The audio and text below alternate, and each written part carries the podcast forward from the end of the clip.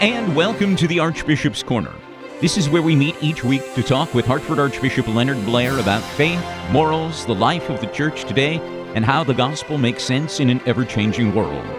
This is where we go to find the answers to our lingering questions about the teachings of the church, living the faith life of a Catholic in contemporary society, and developing a stronger relationship with God.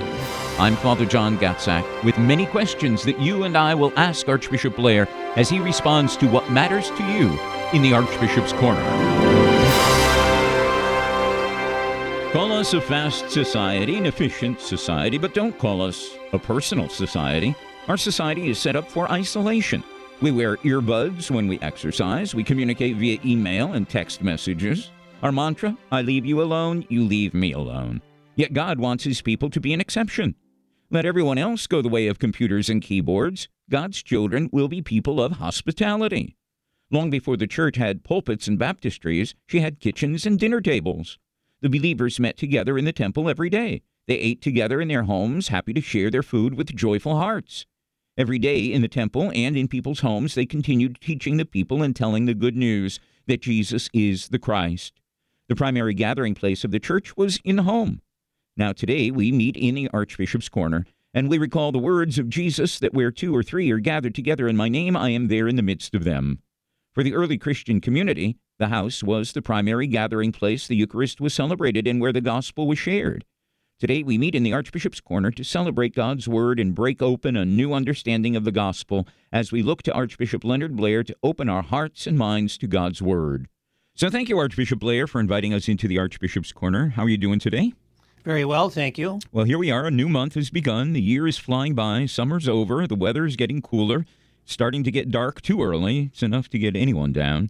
And that's a reason enough to change the direction and initiate what's called Positive Attitude Month to get us thinking affirmative thoughts to help lift the spirits. Let me ask you this when pessimistic thoughts cross your mind, negative thoughts, what do you do to change the negative to positive?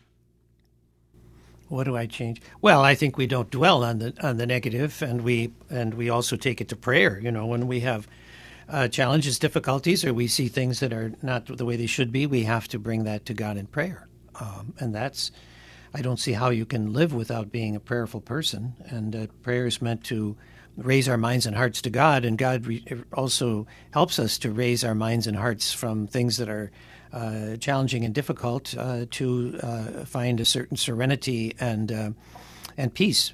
True, I agree with you because I think God has a way of of taking the fact that we've come to Him asking for assistance, a way of bringing positive thoughts back into the foreground of our thinking process. Huh? Mm-hmm. Wednesday, October fourth, is the feast of one of the most beloved saints of all time, Saint Francis of Assisi. Our current Holy Father, Pope Francis, took the name Francis after him. He is the patron saint of animals and environment, cared for the poor and the sick, and praised all creatures as brothers and sisters under God. He founded the religious order known as the Friars Minor, commonly called the Franciscans. Reflecting on the life of St. Francis, do you have any thoughts to share? Well, St. Francis is, of course, uh, is almost a folk hero, you know, that uh, even in the popular mind particularly through the promulgation of the Prayer of St. Francis, which was written, I think, in the late 19th century, early 20th century, but uh, even though it wasn't actually written by St. Francis, it certainly expresses beautifully uh, the sentiments, the uh, the ideals of his his uh, life and calling, and so people are very drawn to that, and rightly so. Um, also, to, in today's world where we're so concerned about uh, the environment, uh, St. Francis is a model for us as well of his outreach, so to speak, to all of creation, you know. But of course, uh, St. Francis also is a remedy for those who uh, want to somehow deify creation. Uh, that St. Francis always uh, saw these as God's creatures. Uh, mm-hmm. For which we have a certain responsibility, but they are creatures. They're not, you know, they're not something to be worshipped, but uh, to be cared for. Thursday is National Do Something Nice Day. Now, you wouldn't think that we would need a day with such a designation. Of course, it would be ideal if everyone lived their lives doing kind things on a daily basis without thinking about it. What are your thoughts? Do we need such a day to remind people to do something nice? Of course, you are have remarkable at finding all these days that are proclaimed throughout the years, throughout the year, and uh, to the extent that they are reminders to people of what they should know or obliged to do, uh, either by faith or reason, uh, I guess they're helpful. But certainly uh, we can know by both faith and human reason that we are obliged to do these things. And Friday of this week is National Manufacturing Day. It's observed annually on the first Friday in October. We celebrate those who proudly stand behind our goods and services made in America.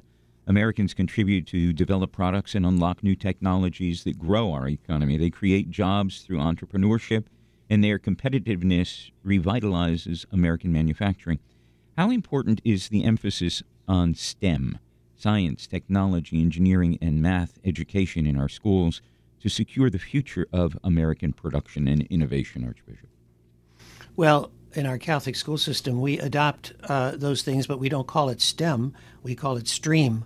And you know what the R is put in there for? Religion. Yeah. So stream. And of course, all of these things, if they are um, part of human rationality, the, our God given gift of, of reason and uh, of the exploration uh, of, uh, of the world, of the created world, and if it leads to uh, knowledge and a betterment of people's lives, etc., then of course all of that's for the good. But it to be taught in a way that is not uh, devoid of religion, and not devoid of, of of the, the divine element of the spiritual of what is unseen.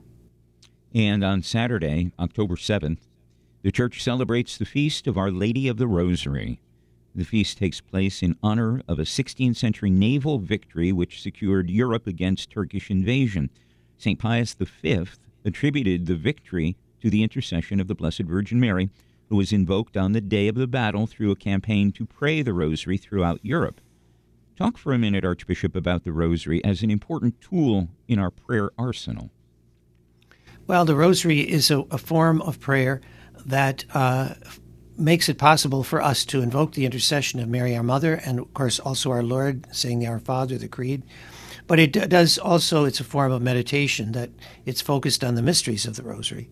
Uh, and of course, that's they're not essential to saying a rosary, but ideally and properly, uh, a person who's who's uh, praying the rosary should f- focus on each of the the mysteries, the uh, the joyful, the uh, luminous, the sorrowful, and the glorious mysteries. And uh, when we do that, so we find a, f- a form of prayer that, that also is a form of meditation. And uh, in doing that, it's helped many, many people through many centuries to, to be part of their prayer life. Some people say that the, the rosary is too mechanical. It's not really getting them in touch with the presence of God in their lives because they say the same thing over and over and over again. How can you, as per- perhaps guide as an archbishop, help people through that and get accustomed to praying the rosary. What would you say to somebody who said that to you? Well, the rosary is not obligatory. If somebody has a, a, a, manner of praying and meditating more suited to themselves, certainly they're not saying that the rosary is bad or that it's not eh, part of the church's prayer, but they should find a form of prayer through maybe consulting some spiritual books or spiritual director or, or some other way to be guided to find another way that's more suitable for them. But I would hope that in public, etc., they would still be ready participants in this prayer that's so popular and used by so many people in, in the in the church. Well, let's take a look now at the road to happiness in life, and this is where we examine the wisdom of Pope Francis, drawn from some of his writings. I'll read a short portion of the Holy Father's address, and then we'll ask you, Archbishop, to comment with your own thoughts. This is taken from Pope Francis's message for World Day of Prayer for Vocations, delivered on January 16th of 2015 and it's called Does Your Family Still Dream? The Pope says, I'm very fond of dreams in families. For nine months, every mother and father dreams about their baby. Am I right? They dream about what kind of child he or she will be. You can't have a family without a dream. When a family loses the ability to dream, children do not grow, love does not grow, life is stifled and shriveled. So I recommend that each evening, when you examine your conscience, you ask yourselves this question did I dream about my children's future today? Did I dream about the love of my husband, my wife today? Today I dreamed about my parents and my grandparents who came before me. Dreaming is very important, especially dreaming in families. Don't lose your ability to dream. Archbishop, your thoughts. Well, the Pope has chosen to use the focus of uh, dreaming to express his thought in this matter. and that's very valid. There, you could refer to it in, in other ways too, uh, in a sense that what are your hopes, for example, um, about your your children? Mm-hmm. Uh, what are your well, you can say your dreams about uh, your your family, the family's future, about your own future. What you, not in the sense of materialistic dreams, but in the sense of what are your your hopes, your expectations, your desires. You know, there are many a Catholic parent today who dreams of their children, uh, grown children, going to mass again and uh, going to church. You can say that that's a dream that they have in the sense that it's a hope, it's a it's a vision of something that they hope will will, will come to pass. So yes, that's very important. Uh, it becomes the basis in many ways for prayer. When we when we look at what we're asking God for, we're really asking Him uh, things on the basis of what our hopes and dreams are for ourselves and uh, our loved ones, for uh, the society, for the world. And in that sense, it is something that comes to prayer. Yes, dreaming is certainly uh, connected, can be connected with prayer, especially if parents have hopes for their children and take those hopes to the Lord in prayer. Well, let's now take a look at our gospel reading on this first day of October when the church celebrates the 26th Sunday in Ordinary Time. Our reading for today is taken from the 21st chapter of Matthew's Gospel, and after this dramatic presentation, we'll talk about its significance in our own lives as we ask you, Archbishop, for your thoughts. What do you think? A man had two sons, and he went to the first and said, Son, go and work in the vineyard today. And he answered, I will not. But afterward, he repented and went. He went to the second and said the same. And he answered, I go, sir, but did not go. Which of the two did the will of his father? The first.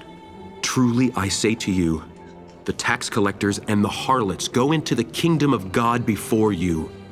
For John came to you in the way of righteousness, and you did not believe him. But the tax collectors and the harlots believed him. And even when you saw it, you did not afterward repent and believe him. Archbishop, what is the message that Jesus has for us in the 21st century that comes from this gospel account of the first century? Well, this is one of those very pointed uh, uh, conversations that Jesus had with the chief priests and the scribes and the Pharisees. Uh, that how he really unmasks, uh, in a sense, uh, their own blindness and hard heartedness, uh, failing to appreciate who he is or what he's come to do and I think all of us can hear, we've heard what he just said in the gospel, and so the punchline is if people if if people are converted to God, they turn away from sin and believe, then uh, how can you fault them? Whereas sometimes the people who are very religious are the ones who really need the conversion, but they hide behind their own self righteousness. Uh, this parable certainly. Um, fits all of us. You know, we are those sons and daughters who a lot of times say no at first, but then uh, when we think about it and pray about it and have a change of heart, and in some cases uh, need to go to confession, then we we do what God asks of us, even though we weren't so keen on it at first, or maybe we resisted, or we gave in to temptation, or we were weak. So, what ultimately counts in the end is not how you, St. Augustine says this, is not how you started the journey, it's how you ended.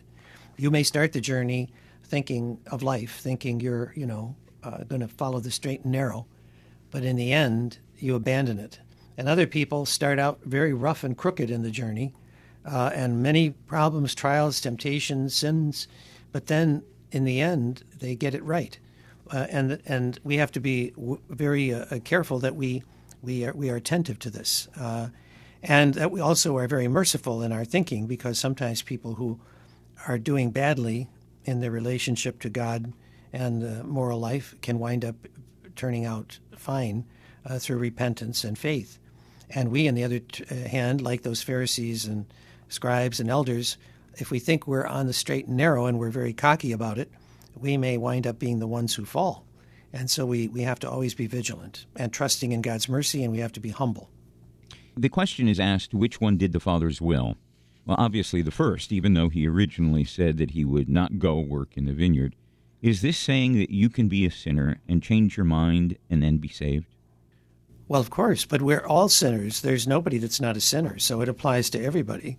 uh, we are all sinners. The question is whether we are how uh, along the way are we going to start off thinking we're not, mm-hmm. uh, or are we going to recognize the truth that we are, and uh, are we going to, uh, you know, sometimes people who start off very w- well wind up very badly, and and the opposite is also true. So it's it's again, as Saint Augustine said, it's not how you how you start. Uh, I mean, it's important to have a good beginning, but what really counts is how you end. Let's look at some questions that have been submitted by our listeners. For instance, Tim from Plainville says, My neighbor is Catholic and has a 13 month old baby at home. She happened to tell me that her baby has yet to be baptized. It raised an interesting question in my mind. What would a good time be for a child to be baptized? Well, the church has always had the idea that we, in Latin, quam primum, which means as soon as possible. But remember that that uh, was prompted in great part by the enormous rates of infant mortality for most of human history. And the idea was you should have an infant, newly born uh, uh, infant baptized as soon as possible because life was dicey. You know, I remember when I was uh, archivist in the Archdiocese of Detroit and I was looked at these sacramental books from parishes in the 19th century in the poor working class uh, ethnic neighborhoods of Detroit. I thought I was looking at the funeral directory. I said, this wow. can't possibly be um, the, uh, you know, and it was all these children who died uh, uh, right at birth or very shortly after. I mean, it was horrendous, the rates. So that's one of the reasons why the churches has said quam primum. And that's still true today, but maybe in a slightly different way. That in today, where infant mortality is not the enormous uh, reality that it once was, uh, parents take a little while. You know, they don't run to the church the next day or next mm-hmm. Sunday, but they wait a while. And I don't say that that's bad, but still, it shouldn't be something that's put off for too long. The idea is within a reasonable time uh, after birth, uh, there should be a, a christening, a baptism. Patrick from Watertown says, the Catholic Diocese of Cleveland has issued a policy on gender identity and related LGBT issues for its Catholic schools, saying Catholic institutions must accompany people experiencing gender dysphoria and be committed both to providing a loving environment and to upholding the truth of God's created reality.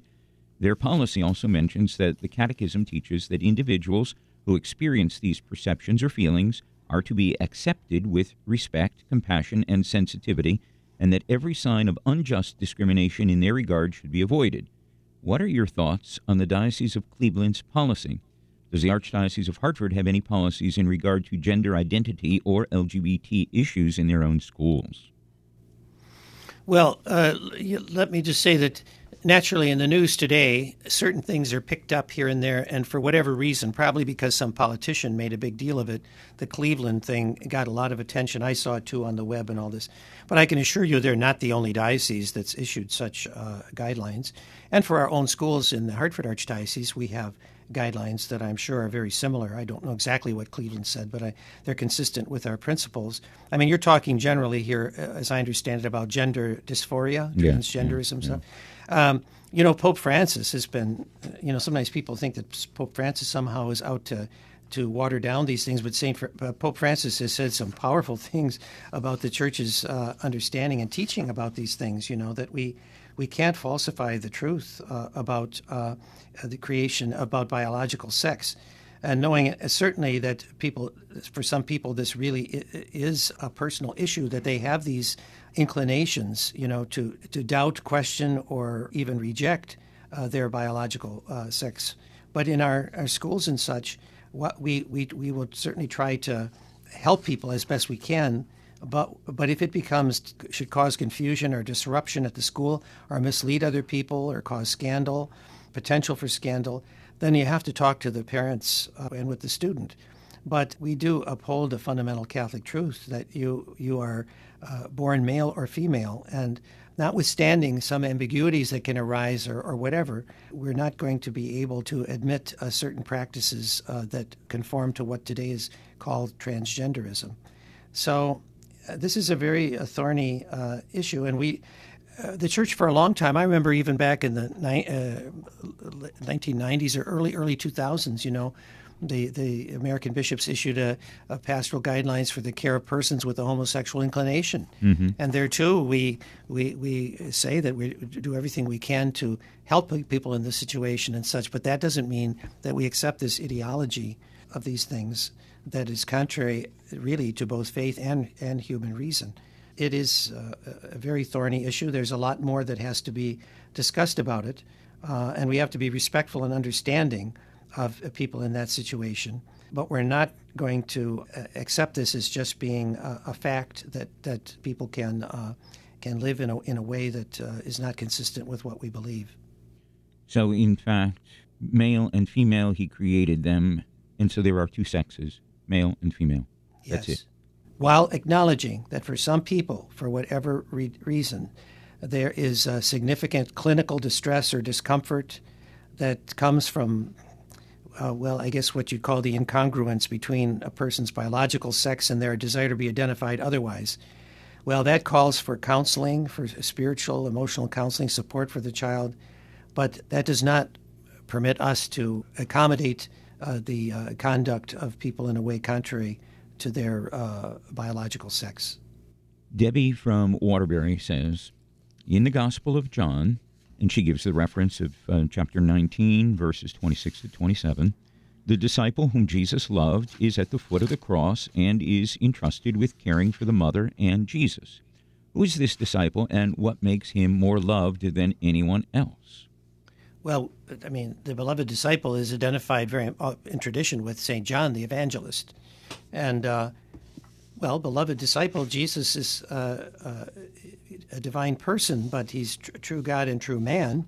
And the apostles all had their different personalities and their different uh, roles. You know, uh, Peter, James, and John were kind of like the inner circle of Jesus's uh, apostles. Mm-hmm. Uh, so he was closer to them in some ways, perhaps, than to the others. Or maybe it was that he had more of a, a, a particular mission to entrust to them than others. And so it's not surprising that, you know, uh, in the end, when they all ran away, that John was one who didn't run away, and he, he was there, and, and he took care of Mary as Christ's mother, and so he's known as the beloved disciple. Um, so uh, that, but but clearly, in answer to the question, it is tradition assigns that uh, identity to the Apostle John, the author of the fourth gospel. And Larry from Warren says, "Why is it that in Christian art?" God the Father is often presented as an old man with white hair and a beard. When did that first start?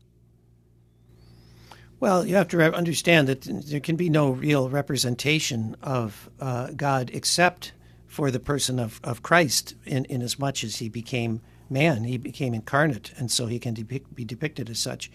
But uh, and also, uh, you have to remember that uh, Jesus uh, taught us, and, and Scripture teaches us, but Jesus in particular, about the, his Father in heaven with the understanding that the fatherhood of God is not about biological fatherhood, it's not about uh, human um, maleness, but it is. Uh, but this is a very profound question that I can't deal with adequately in a program like this. But the point is that there is something about fatherhood that applies to God that transcends even before there was Adam and Eve, even before there was uh, creation, that God could be called Father. Um, and you can meditate on the difference between the human sexes created in the image and likeness of God uh, to ascribe this. But you know, if in in world religions and such, if there's a mother goddess instead of a father, they're very different kinds of religion than the revealed religion of the Bible and Christianity. Um, so we, you know, this gets fraught with many complications today because then uh, when you talk about the difference between men and women and you talk about the different uh, roles and vocations of men and women in the church and the world today, there's much strife about this. And it, it requires a lot of careful thought. But in the end, well, it's similar to the other question about uh, transgenderism and all this kind of stuff, that the basic truths of Scripture about the fatherhood of God and the fact that God became incarnate as man uh, not as a woman, the, there are implications to this that do not denigrate or uh, belittle or, or, or, in any way relativize women, but there's something to be learned in all of this about the difference between fatherhood and motherhood, reflecting something that, that goes back to, to God Himself. And it's true that the Old Testament sometimes refers to, to the God as as um, as a mother, but it's clear uh, that uh, because there are elements of God's care for us that are maternal, but mm-hmm. the the image that has been given to us the Revelation uses the word fatherhood with the understanding that that fatherhood is not biological and it does it transcends uh, anything we know about human our experience of human fatherhood, and uh, I think that's something that uh, requires a lot of uh, thought and prayer. But you know, today our world is moving uh, to uh, deny uh, both faith and reason uh, regarding creation of male and female, and the di- what, what the significance of this is, and what the relationship is. And we have to be very, very wary of this because first of all, it's it's contrary not only to faith but even to human reason in some aspects, and we have to find a path that is true to both faith and reason. Rosemary from East Granby says, Why can't a Catholic couple receive the sacrament of marriage at any church? My grandson and his fiancee chose New York City as a midpoint of getting married to help their family travel distances. They sought the ceremony at several churches but were declined because they were not parishioners. Our family is devastated and angry at the church. We thought any sacrament should be received at any church. Well, the parochial system isn't what it used to be. I mean, when Catholicism in the United States was so populous and so many people practicing, everybody was very much attached to their parish. And uh, you were expected to go, and you still are expected to go to the parish where you, where you belong and you practice the faith. Yeah, very often, as you know, it was the bride's parish that was the place for a wedding. Mm-hmm. Today, that's uh, not no longer insisted upon, but you have to understand that we have very few priests, and a lot of parish priests on Manhattan Island, I'm sure, like anywhere else, are working very hard to try. Uh, some of them are even struggling to to keep up with the needs of their own parishioners. They're not going to be inclined to uh, to be too uh, uh, happy to, to have somebody come from Connecticut and want to have their wedding at their parish church. Having said that, though, there are very often shrines or uh, cathedrals where you know, especially in this day of destination weddings, uh, where people are traveling far afield to, to, get married, and there are churches that can accommodate them. So it's not that there's some rule that you can't be married uh, at uh, in some other church uh, or any church, but it's the practical consideration of, of this. Um, and there are parishes and cathedrals and shrines that are set up that they can accommodate weddings from you know outside their boundaries or someplace else. I mean, I and, and if a parish priest uh, can accommodate them uh, and is willing to do it, then it can happen. Uh, it still needs the the uh, permission of their own parish priest in writing, uh, but uh, but it can be done. So I don't know who they approached or under what circumstances.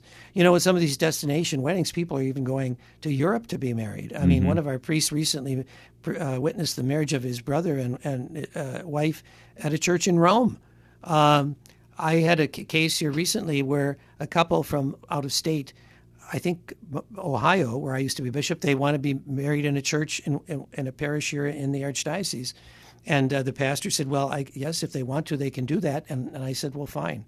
So there's nothing to prohibit it, but we, ha- we I don't know the circumstances of the kind of churches they asked uh, far away from home, uh, uh you know, what the reasons might have been.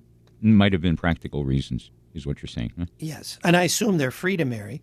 That you know that there's no uh, obstacle. But you understand that when people get married in a church, the priest there takes on a, responsibility to prepare them, to have all the proper paperwork done.